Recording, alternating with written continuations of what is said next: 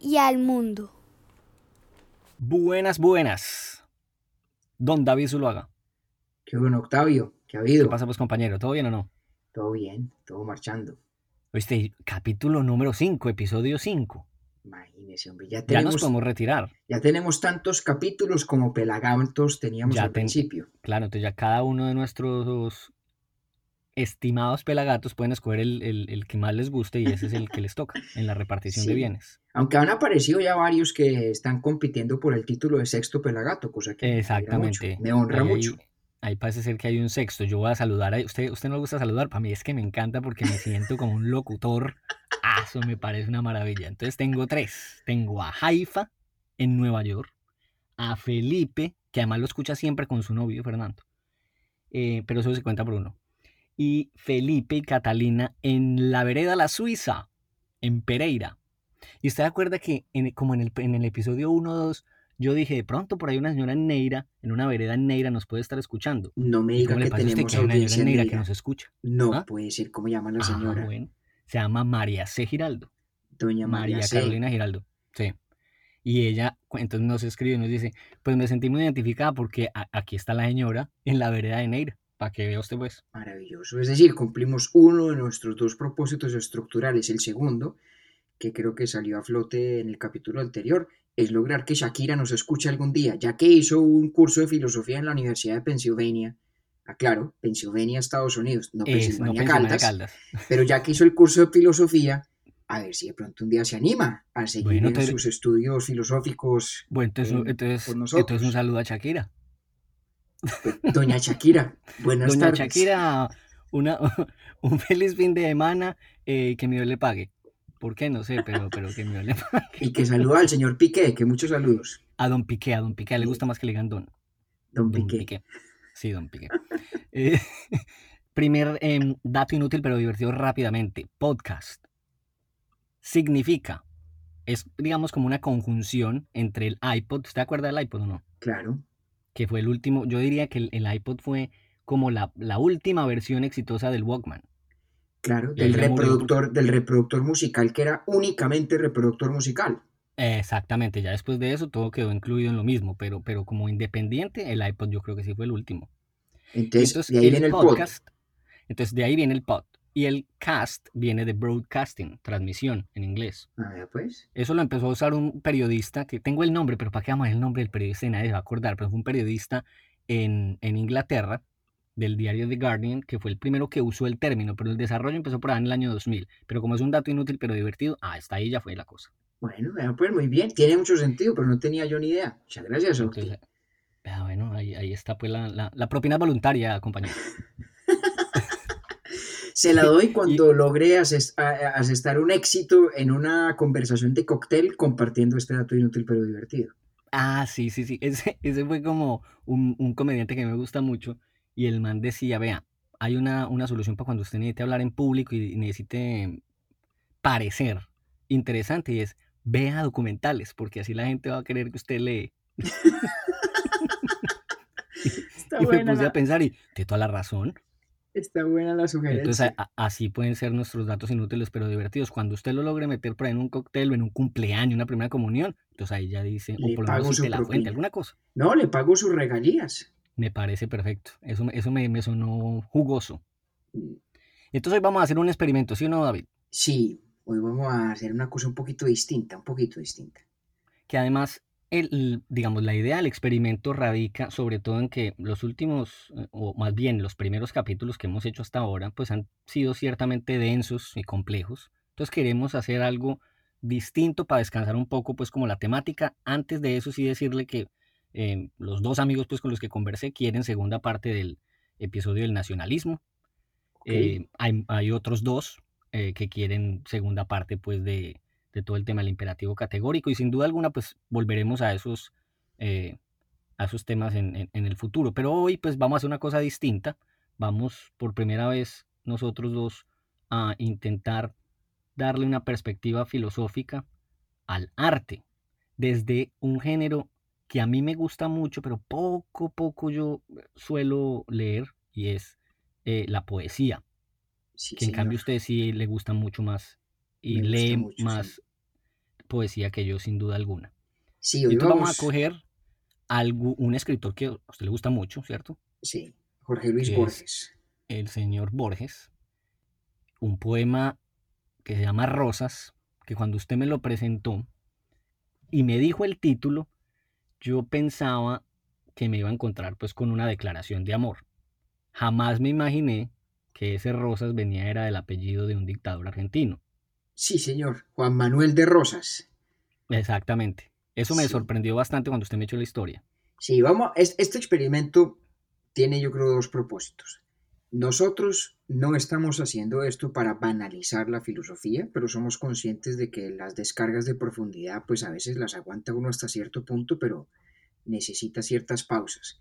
Entonces vamos a hacer de este capítulo una especie de pausa, sin sacrificar nuestro interés que es primordialmente filosófico. Ni usted ni yo somos eh, poetas ni somos críticos literarios, pero en la literatura, en el arte en general, hay unas oportunidades extraordinarias para la buena reflexión filosófica. Y no se trata simplemente de utilizarlas como excusas. ¿sí? Cualquier cosa puede ser una excusa para filosofar, ¿sí? cualquier cosa puede serlo.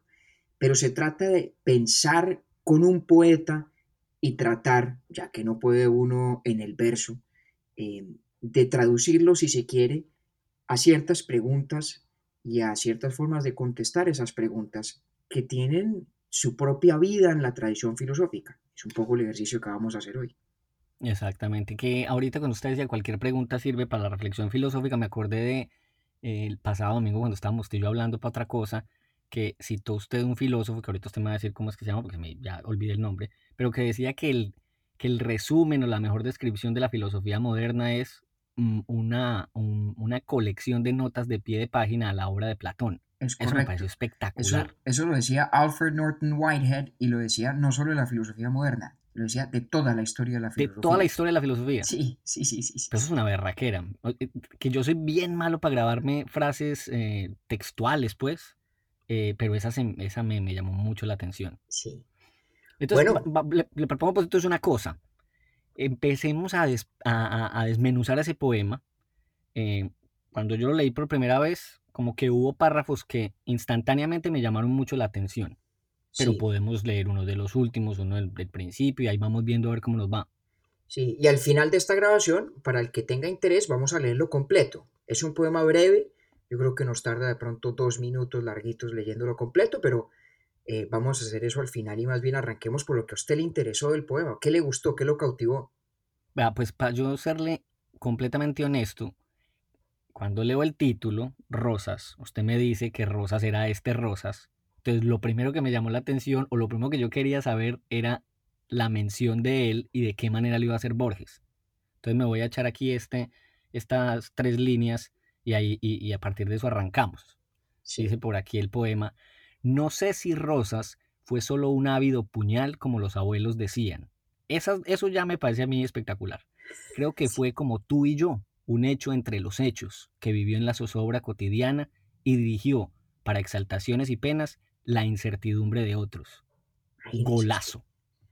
Pues es que Borges es un golazo todo él, en todas sus dimensiones y facetas. No, voy a tener que contenerme para que esto no se degenere en una apología eh, penosa de Borges. Ese como, como experiencia personal es un muy buen desafío Vamos a ver si soy capaz. Mm. Vale la pena para efectos de contexto recordar que este poema Rosas, o precisar que este poema Rosas sobre Juan Manuel de Rosas, eh, que fue en efecto el gran caudillo de la Confederación Argentina eh, en la década de 1830, 1840, aparece en, el libro Fervor de Buenos Aires, de Borges, de 1923. Que le voy a decir una cosa, yo pues no sabía que existía este señor. Y es más. ¿Rosas o.? Sí, Rosas. Ni Rosas ni la dictadura ni en esa época. Esa es una historia larga, pero para no irnos por allá, lo menciono simplemente para que si, seamos conscientes de que si este poema ya es un golazo, ¿cómo habrían de ser los que vendrían después de este? Porque este es el primer libro de poesía de Borges, el primero de sus libros de poesía. Pero mire, eso, eso que usted dice a mí me causa enorme impresión este poema. No sé si Rosas fue solo un ávido puñal como los abuelos decían, creo que fue como tú y yo, un hecho entre los hechos. Es decir, Rosas, no, perdón, Borges nos obliga a pensar en un tipo como Rosas, que para efectos de esta conversación puede ser cualquier gran figura de la historia y cualquier gran caudillo. nos obliga a pensarlo como, como individuo y no como un gran fenómeno histórico. Y eso me hace a mí pensar en una cosa que decía Hegel que era muy interesante. Eh, Hegel tenía gran admiración por Napoleón y le sacaba la piedra que la gente hablara mal de Napoleón. Entonces había gente que decía que Napoleón era esto o aquello, que tenía un delirio de grandeza y que era un narcisista y que era un tipo antipático y además que tenía una mano enferma y deforme y que por eso era que se la ponía dentro de la solapa del vestido y cuentos, digamos, del anecdotario del Napoleón como persona. Sí. Y Hegel siempre contestaba a ese tipo de acusaciones o señalamientos que le parecían minúsculos. Decía, ningún hombre es un héroe para su valet de chambre, es decir, para, para el que lo atiende y lo viste en sus, en sus aposentos. Ningún hombre es un héroe para quien es un testigo de excepción de su intimidad y su cotidianidad. Como quien dice que sobre estas grandes figuras de la historia existen dos perspectivas posibles. Una, digámoslo así, desde arriba, desde la historia, donde se nos presentan como fuerzas de la naturaleza, casi como fuerzas de la historia en sí mismas. Napoleón, pues en, Europa y en el contexto de este poema y de la historia argentina, no, no es del todo eh, despreciable la analogía con Rosas, un fenómeno político que dio forma a la Argentina y que era una fuerza de la naturaleza en el ámbito de los asuntos humanos. Pero Borges aquí nos obliga a pensarlo precisamente como Hegel se imaginaba que se pensaba Napoleón desde la perspectiva de su valle de Chambord. Nos obliga a pensar en Rosas como un hecho entre los hechos, como una persona como usted o como yo.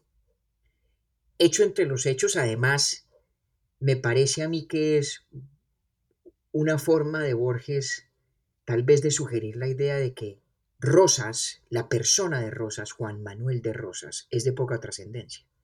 Juan Manuel de Rosas ocupaba un rol que bien habría podido ocupar otro,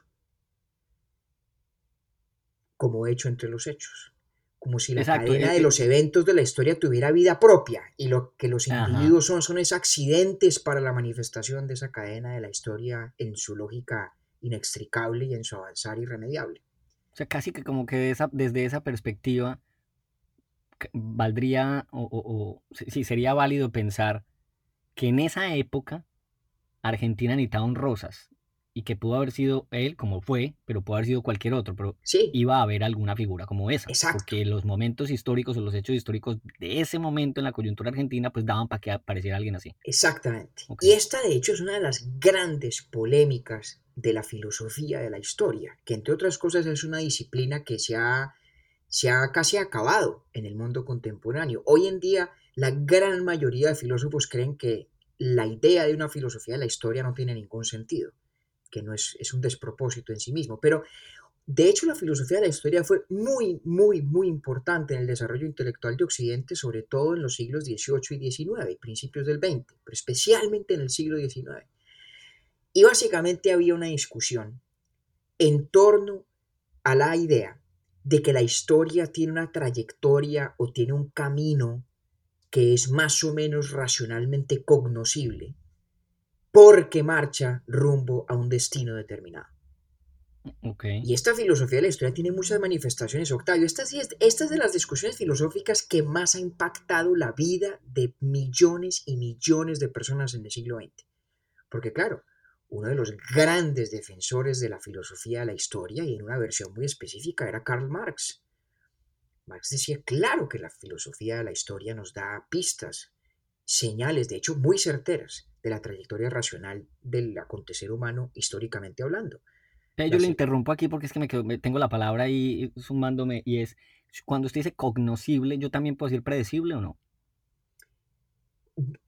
De hecho sí, de hecho sí, porque al, decir que la historia, la, historia es, la filosofía de la historia es cognoscible, es decir, que podemos saberla o entenderla, en últimas, eso lo que significa es que al entender y desentrañar su trayectoria tenemos cierta capacidad predictiva o predictoria.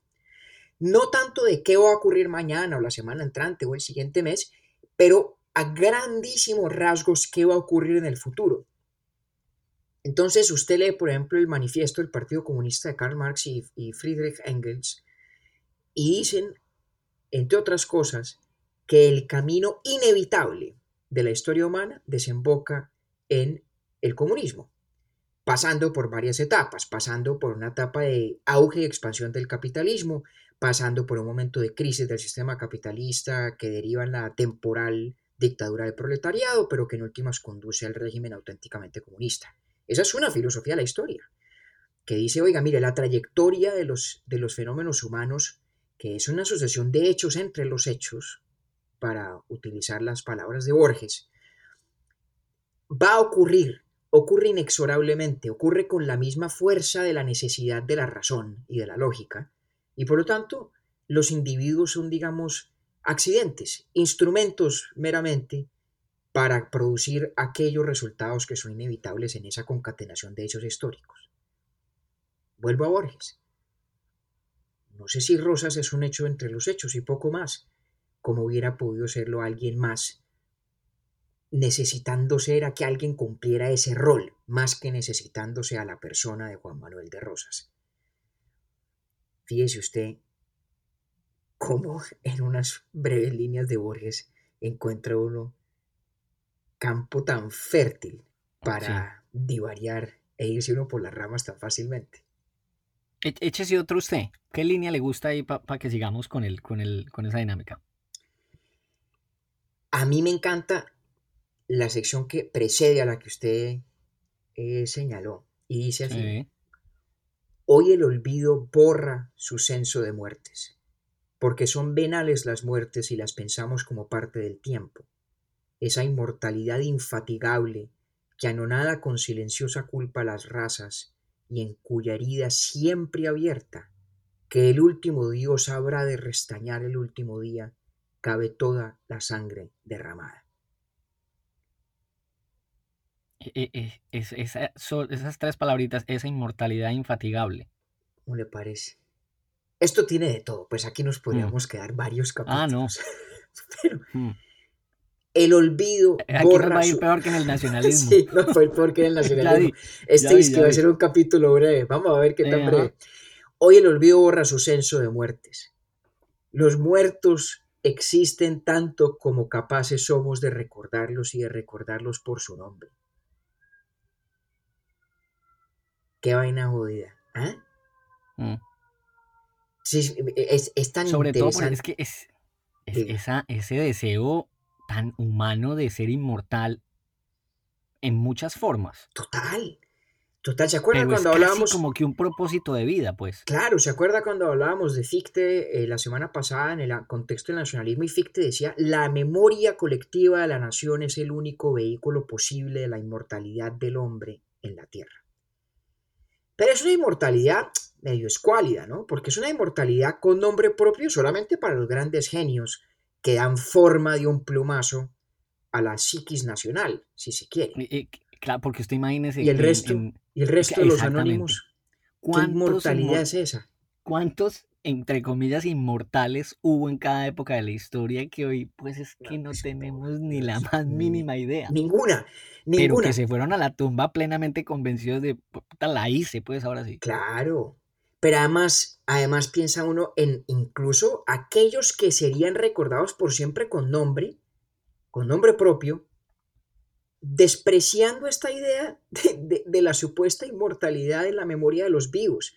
es ese pasaje tan memorable de la Odisea en la que Ulises eh, u Odiseo desciende al infierno, eh, al Hades en realidad, y se encuentra con Aquiles, el gran héroe de la Iliada, de quien todavía todos estamos hablando. O sea, si a alguien le ha ido bien en el negocio de permanecer inmortal en la memoria de los vivos, es Aquiles. ¿no? Sí.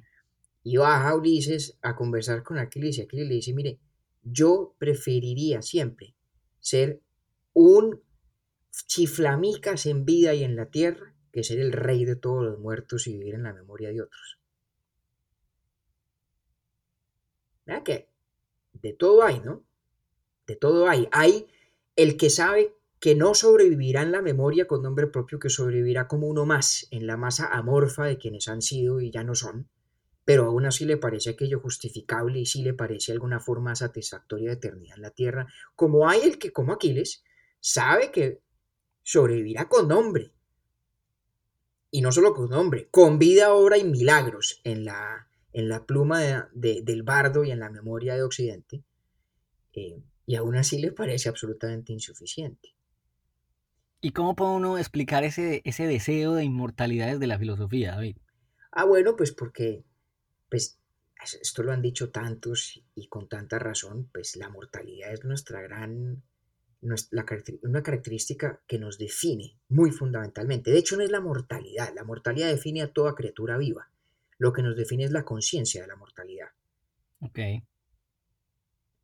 Eso, digamos, es imposible, imposible imaginar la existencia humana en abstracción de la conciencia de la mortalidad. La idea de un ser humano inmortal no es una idea de un ser humano, es una idea de otro tipo de criatura completamente diferente. la experiencia humana en todas sus dimensiones solamente es lo que es a partir, entre otras cosas, pero a partir en grandísima medida de la conciencia de la mortalidad. ¿Sí?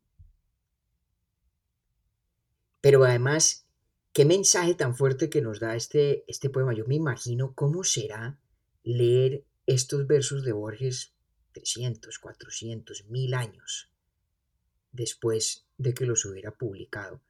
Cuando dice que en la herida del tiempo caben todos los muertos. Allá van a Y claro, son tantos que se van volviendo insignificantes e irrelevantes. Si algún día nadie, nadie se interesará por saber quién era Juan Manuel de Rosas, aunque yo quisiera creer que más de uno se interesará por saber quién era Jorge Luis Borges.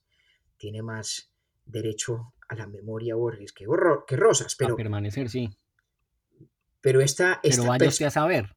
Claro, es que cuando usted lo pone en esos términos, no estamos hablando de 50 años, estamos hablando de dos o tres siglos. Bueno, pero por lo menos para Mm. los que creemos que Borges es un auténtico coloso del ingenio humano y de la belleza, eh, de las palabras, pues mil años, yo creo que lo sobrevive. Pero mire, el, es que, es que esta, este problema de la relación entre el paso del tiempo y la adopción de una perspectiva histórica desde donde todo parece tan insignificante, tan irrelevante, mire usted cómo conecta con los versos finales de lo que dice Borges. Ya Dios lo habrá olvidado, y es menos una injuria que una piedad demorar su infinita disolución con limosnas de odio. Mm. Yo creo que esto es Borges teniendo un momento de, de, de tensión, de contradicción. Rosas. Pero esta, el- este, eh, quiero, eh, quiero preguntarle esto. O sea, este poema casi que es como una absolución por parte de, de- de Borges a Rosas o qué? No, es que ese es el problema que conduce a estos últimos versos, creo yo. Ajá. que a medida que los va escribiendo y va diciendo, ya en la casa se habla de Rosas como un fenómeno distante, no sé si Rosas fue solo una vida opinial, como los abuelos decían, eso es- ya no lo dicen ni los padres, ciertamente no lo dice él, habla de esta herida del tiempo en la que todo cabe, dice que es famosamente infame y que su nombre fue desolación en las casas, ya no lo es. Todo el poema es una oda al olvido de Rosas, con la gran paradoja de que hoy la mayor eh, justificación de la pervivencia de Rosas en la memoria, por lo menos en el universo del poeta mientras está escribiendo, es el poema mismo. Es decir, está, está Borges deshaciendo aquello que dice que le está ocurriendo a Rosas. Rosas está poco a poco deshaciéndose en el olvido de su familia y aquí está Borges escribiendo un poema al respecto, con Mm. lo cual deshace el olvidar de Rosas. Claro. Y por eso yo creo que termina siendo un poquito una, una catarsis de esa realización de los propósitos contradictorios del poema. Ya Dios lo habrá olvidado. Ahora Borges no lo ha olvidado, ¿no? No ya lo Dios lo y- habrá y- olvidado. Y, y- y se la pongo pues más difícil. Y ahora yo que no lo conocía, pues ya no lo Ahora olvido usted lo lo conoce, usted- por a usted nunca se le va a olvidar Juan Manuel de Rosas. Dice, ya Bien. Dios lo habrá olvidado. Y es menos una injuria que una piedad. Es decir, entonces Borges, el bondadoso, demorar su infinita disolución con limosnas de odio. ¿Tenía usted dudas de que este poema estaba motivado por el odio? Pues ahí la tiene. Este no Mm. es, esta no es una apología de rosas. Esto es un demorar su infinita disolución con limosnas de odio. Pero es A demorarla al fin y al cabo. cuentagotas. Sí, señor. Sí, sí, sí, sí, sí. Bueno, hay que hacer la aclaración, pues si nos están escuchando, si, si, si todavía nuestra amiga Natalia nos está escuchando en Rosario, pues que no están, ella, ella lo, lo va a entender perfectamente, pero pues no, no estamos hablando de las dictaduras argentinas como caso particular, sino de el No, poema de Borges. aquí y sí que que- quien quiera hacerle, pues, puede hacer copy-paste y eso le, le cae en cualquier Hombre, parte. El genio, el genio de Borges habría podido nacer donde le viniera en gana. Ojalá, Totalmente. ojalá en cualquier caso en un país de habla hispana para que nos legara a los hispanohablantes la belleza de su pluma. Y habría escrito del tiranillo de, de- de- de ocasión según el país de interés. Tal cual. Esto no es a propósito de rosas. Esto es a propósito de la gran paradoja de que ciertos infames merecen el olvido y somos incapaces de olvidarlos. Y recordando todo el daño que hicieron, casi que entramos en el juego que, han- que seguramente habrían deseado, el de su Claro. eterna recordación. Claro Eso es lo que le está pasando a Borges. Eso es lo que le está pasando al Borges joven que en 1923 escribe estos versos. Y esto mucho antes de que existiera el fenómeno tan importante y tan contemporáneo de lo que se llama la política de la memoria. Pues que, que es un fenómeno, puedo estar equivocado, pero realmente es un fenómeno posterior a la Segunda Guerra Mundial, que es cuando con ocasión del holocausto eh, surge un empeño colectivo de la humanidad por no olvidar ciertas cosas. Por Que ahí la pregunta con lo que estamos hablando nosotros es ¿hasta cuándo Ah, se bueno, puede lograr eso? es que, esa es que ahí es donde la cosa se enreda. Casi que ese, es, ese tema de never forget, ¿no? Always remember, nunca olvidar, siempre recordar. Es tratar de luchar con todo esto que está diciendo Borges que le ocurre a Rosas, con esa disolución de la inmortalidad infatigable del tiempo. Y los museos son nuestro esfuerzo, sobre todo los museos de la memoria, son nuestro intento colectivo e institucional de luchar exactamente contra esto. Y luego el problema se vuelve, ¿y entonces qué es lo que hay que recordar? Porque una cosa son los hechos y otra cosa son las memorias de los hechos. Y toda memoria es un acto interpretativo. Totalmente. Y todo acto interpretativo es susceptible de crítica, de cuestionamiento, de posible falsedad o posible deformación de los hechos. Y además es terreno fértil para la disputa política. Por eso el término de la política de la memoria. Porque el cómo recordar es en muchas sociedades del mundo hoy uno de los planos en los que se libran las más álgidas batallas políticas y una sociedad. Mire otra vez lo que decía Borges, el tiempo, esa inmortalidad infatigable, infatigable que anonada con silenciosa culpa a las razas. Sociedades enteras que tienen que de una forma u otra administrar la silenciosa culpa de su propia historia. A veces lo hacen olvidándola, no hablando de ella. A veces lo hacen recordándola compulsivamente, rememorándola a cada oportunidad. Y eso pues es un poco como las personas, cada Con quien esa administra- esperanza de volver a un estado mejor en el que o de, al- o- encontró la o- o de- cosa- o de volver a un estado de, de- de inocencia. Tal vez después de ciertas generaciones, después de, de que pase el tiempo, de que recordemos con esfuerzo ciertas cosas, de que haya algún acto de contrición y, si, y, y un verdadero propósito de enmienda, a lo mejor recobramos la, recobramos la, la inocencia perdida y original. Porque esto además tiene todo que ver con otro problema filosófico muy importante y es el problema de la relación moral entre las generaciones. Esto es un dilema muy complejo. ¿Qué tanto nosotros cargamos con la responsabilidad de la inmoralidad y a veces la atrocidad de nuestros predecesores, de nuestros ancestros. Y, y, si es cierto que hay alguna culpa o alguna responsabilidad, ¿de qué tipo es? ¿Se acuerda que cuando hablábamos del nacionalismo y el patriotismo, señalábamos que uno de los grandes problemas filosóficos para justificarlos es la idea de que uno pueda tener obligaciones o deberes que no son fruto de sus propias decisiones? Sí. Pues este es otro ejemplo y sí que muy importante. Y escálelo usted con la, la relación entre las generaciones y luego la actual con, la, con el entorno. Claro, claro, porque entonces no es solamente cómo hay o parece haber ciertos deberes. ¿Qué recibo sino que va a entregar? Exactamente, exactamente.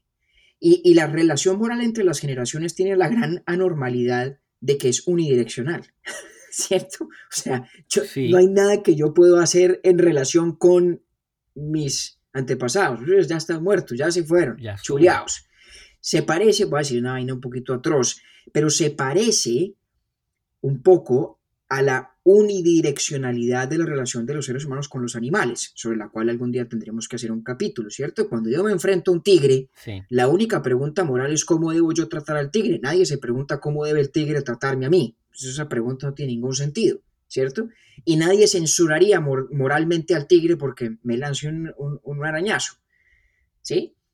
Algo similar, distinto. O alguito más. o alguito más. Algo similar, aunque distinto, ocurre en la relación entre las generaciones. La única pregunta es qué carajos hago yo con el legado casi siempre moralmente problemático, teñido, que recibo de mis antepasados. No, hay, no cabe la pregunta de qué pueden hacer ellos conmigo por sustracción de materia. Tal cual. Oiga, esto, este, este ejercicio ha resultado más fértil de lo que yo pensaba, quiero decirle. Yo pienso exactamente lo mismo. Y le voy a confesar un secreto propósito que yo tenía con esto, que no se lo había contado a usted. Yo espero que cuando María Cristina oiga este capítulo, por fin logre recordar el nombre de Jorge Luis Borges.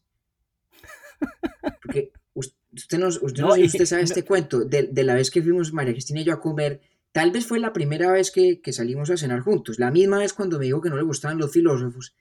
Entonces yo le pregunté que si le gustaba la literatura, me dijo que sí, que mucho, y le pregunté si le gustaba la poesía.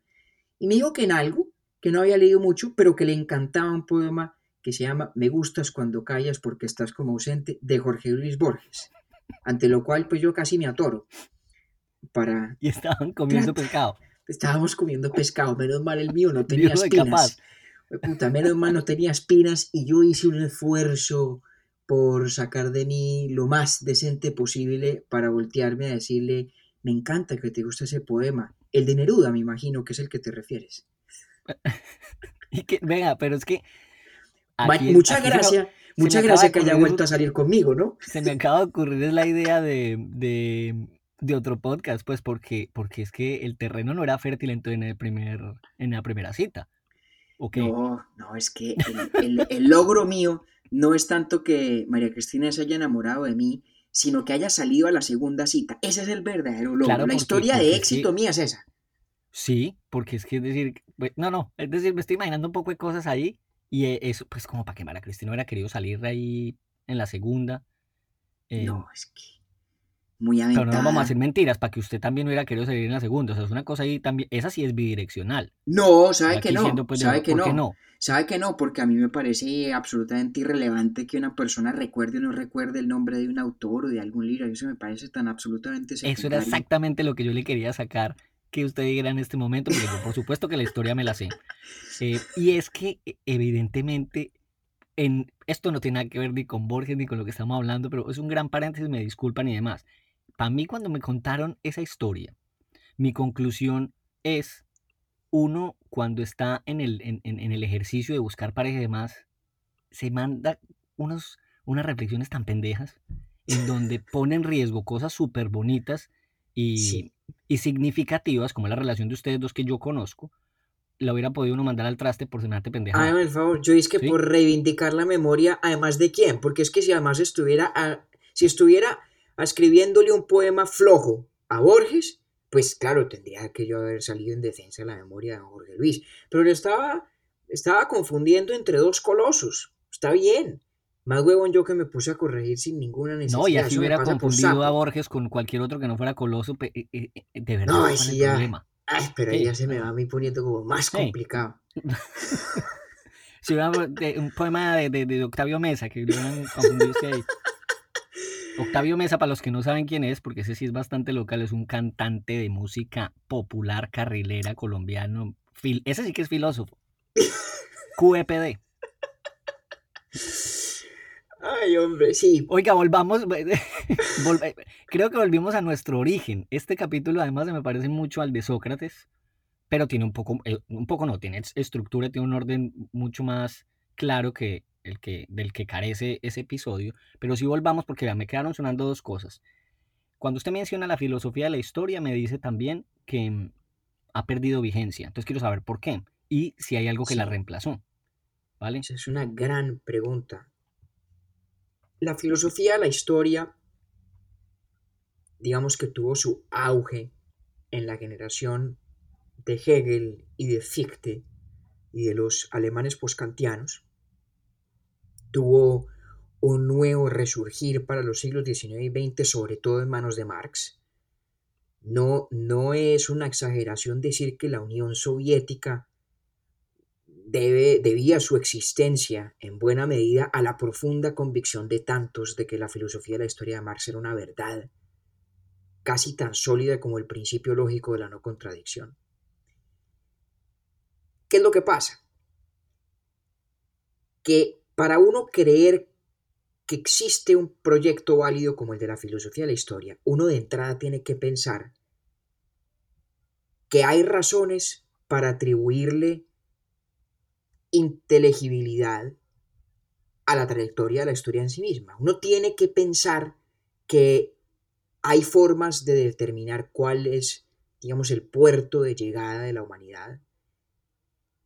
Y tiene uno que creer también que a pesar de que los hechos que ocurren en la historia son en últimas, en, en su último análisis, consecuencias de las acciones individuales de un cúmulo enorme de personas, uno tiene que pensar que a pesar de eso, tienen como una macro-racionalidad por encima de las personas.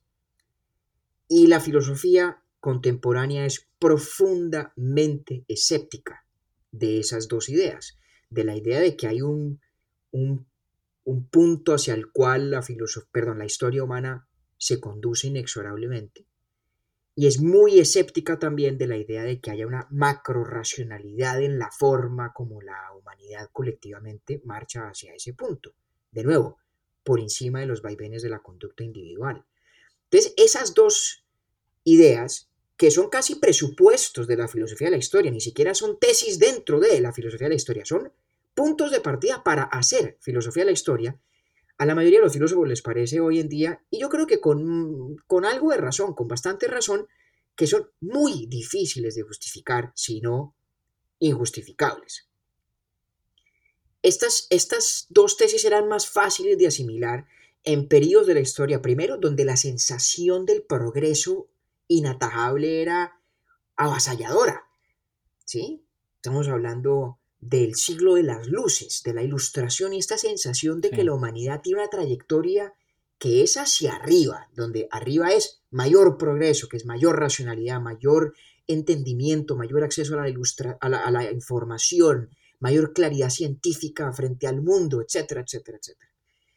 La fuerza de ese optimismo de la convicción en el progreso era mayúscula. Hoy lo es mucho menos. En general los seres humanos somos más escépticos frente a esa idea, aunque también es verdad que hay otros que la defienden y, y con, con mucho rigor a veces. Hay un libro relativamente reciente de un profesor de Harvard que se llama Steven Pinker, que se llama el libro en inglés The Better Angels of Our Nature, los, los tal vez los mejores ángeles de nuestra naturaleza. No sé cómo lo traduzcan en el español. Podría ser más o menos la cosa sí. Y el libro le dice, mire, si usted coge toda la información estadística que hay, usted mira la trayectoria a lo largo de la historia, la humanidad cada vez tiene menos guerras, cada vez hay menos violencia, cada vez hay menos hambre, la tasa de mortalidad baja, todo lo cual es cierto, ¿no? Todo lo cual es Ujú. cierto. Pero, aunque sea verdad que seguimos, entre comillas, progresando a pasos cada vez más acelerados, la sensación compartida de que estamos progresando no es igual de, esa. de, for- de David. fuerte y de sólida que como era en el siglo de la luz. Eso es una paradoja muy importante. Sí, Muy porque, es que- interesante. porque si, si lo medimos en términos de progreso, la humanidad entera que entre cadena Jimé, em, ha progresado mucho más en este, en este último cinco décadas, pues, que lo que progresó Claro. como tal en esa época, pero la sensación no. Sí, le voy a contar una cosa Wow. que me pasó. Cuando hicimos nuestro capítulo de pandemia filosófica, me escribió un gran amigo mío, y además un hombre absolutamente brillante y muy culto, Luis Enrique García de Brigarte. Y me dijo Luis Enrique que le pareció buenísimo el capítulo, pero que discrepaba conmigo. Cuando hablábamos eh, usted y yo del tema de las guerras y de cómo la fotografía no pudo hacer que las guerras pues fueran menos cruentas, igual que creíamos, bueno, creemos, creo usted y yo, eh. Que esta pandemia no va a transformar la naturaleza de la humanidad. Me decía, hombre, yo no estoy de acuerdo, mire el libro de Pinker, mire todas las estadísticas que demuestran que la humanidad sí ha progresado y sí hay menos violencia y no sé qué. Yo le decía a Luis Enrique, eso es verdad, pero lo que ocurre es que a la vez que mejoramos, nuestro umbral de dolor aumenta. Es decir, nuestra tolerancia a lo que aún no es mejor se vuelve menor y menor y menor. Y por lo tanto, nuestra sensación de la mejoría, digamos que se deshace por el progreso mismo. Claro, porque si el umbral es mayor, Exactamente, entonces Parte- uno, se, uno claro. se sorprende menos. exactamente. Una de las características del avance de la humanidad es que el umbral del dolor disminuye. Nos duele más que hoy haya mortalidad infantil. Nos duele más la desigualdad, nos duele más la inequidad, nos duele más la violencia. Entonces, a pesar de que hay menos violencia, menos desigualdad, menos mortalidad infantil, la que sí hay nos impacta más de lo que nos impactaba antes. Entonces, el progreso, incluso en su manifestación, digamos, psicológica, es decir, en el umbral del dolor, deshace sus propios logros en la forma como lo experimentamos. Esta tesis, entre otras, no es, no, no es mía, digamos que la... Pero Tú y yo- porque ya, venga que me enredé. Porque cuando estamos hablando de, de- nos duele más lo que, las- los casos que usted acaba de mencionar, que son completamente ciertos y que sí que nos duelen más esos hechos hoy que hace 200 años. Pero cuando lo miramos por el progreso, nos sorprende menos cada vez gran- los pasos más grandes. Correcto. Me enredé. Correcto, pues por- porque estamos jugando a, a las dos perspectivas. De hecho, esto tiene todo que ver con lo que hablábamos de- de- del poema de Borges, cuando habla de Rosas como el gran coloso de la historia por un lado y por otra parte como un hecho entre los hechos como usted y como yo, ¿cierto? Si uno mira las cosas desde la gran perspectiva macrohistórica y uno coge todos los estudios de Hans Rosling y todas las estadísticas del Banco Mundial y, la- y- y- y todos los números que hay, la mortalidad infantil decrece, eh, los indicadores de desigualdad casi todos mejoran, no todos, pero casi todos mejoran, los índices de violencia se dis- eh, disminuyen, la alfabetización aumenta, el acceso a la salud aumenta. No mira esos números y uno dice, oiga, aquí lo que hay es causal para optimismo, ¿no? Y para sentir que, Claro, carajo, si sí usted hemos progresado. números, sí, eso es lo que le muestran Desde, los números. desde la perspectiva macrohistórica. Ahora, Ajá. veámoslo desde la perspectiva de las personas que vivimos y existimos en este ámbito social y en este momento de la historia, cómo experimentamos esa realidad, cómo, las, cómo la percibimos. Pues resulta que como uno de los, de los fenómenos fundamentales de ese avance es que nuestro umbral del dolor disminuye. Es decir, nuestro umbral de la tolerancia hacia lo que está todavía mal se vuelve más y más exigente, pues nosotros no, no traducimos todos esos hechos y esos avances objetivos en la sensación o la percepción del progreso. Entonces, ¿será que el inconformismo siempre ha sido el mismo, sin importar cuál, e- cuál es el No, resultado? pues de hecho, de hecho, sí, de hecho, si esta tesis es cierta, el inconformismo tiende a aumentar a la vez que la situación de la sociedad mejora. Pero yo lo, lo que estoy viendo es como todo en- en- linealmente. Entonces yo digo, no importa el indicador, el inconformismo se mantiene. ¿Sí me hago entender? No, yo creo que el inconformismo de hecho aumenta. Aumenta. Claro, porque el umbral del dolor, Claro, si usted lo, si usted lo relaciona inversamente proporcional con, con el resultado. oiga, Si qué lo saca la raíz tentación, cuadrada, lo No. multiplica por 2, lo divide la 8, le tentación suya 15. de volver esto un podcast de matemáticas y geometría es impresionante. A ver, no, Pero no, además, no me no mucho la siendo, pita. no siendo matemático ni ingeniero, eh, ni nada, cantante, Sí. cantante aficionado. Em, no, pero, pero verdad, David, a mí me parece, siento como que, en serio, no es ni más ni menos, pero, pero pues digamos que... Bueno, ahí podemos, eso es una discusión, digamos, empírica. Hmm. De hecho, eso es- yo, estoy yo aventurándome a aguas. eh, Pero está, está chévere no porque sí puedo ver una, eh, sí puedo ver el mapa pues que, que me está mostrando. Pero mire, me, hay- me hay, un, hay un sociólogo alemán que se llama Norbert Elias, que escribió un libro fantástico que se llama El proceso, bueno, The Civilizing Process en inglés, en español yo creo que la traducción es el proceso de la civilización, De la el proceso civilizatorio, pues, que es una historia de cómo en Occidente surgen y se refinan los modales. Ok. los modales de la mesa, el pudor, en el uso del baño, el uso de los cubiertos para comer. Y estoy yo, digamos, Este es el mismo, eh, eh, venga, que es que yo me acuerdo de una cosa. Este es el, entonces es el mismo eh, filósofo que dice como que la cultura, se, una cultura se determina por seis características, que son esas las que usted está mencionando. eh, hablando de lo mismo, ¿no? no recuerdo que él haya dicho eso, pero alguien debe haberlo dicho. Y lo- y lo- el, Sí. el trabajo de Norbert es muy importante. Pero mire, ¿por qué lo traigo a colación? Porque él pone un ejemplo muy interesante. Él dice, mire, si usted coge cualquier métrica objetiva de, la- de higiene, la humanidad no ha hecho más que volverse más y más y más limpia, más Sí. higiénica. Con el Y ahora sí que más después de esta. Claro. Pero cada vez es más asquerosa, más asquienta también.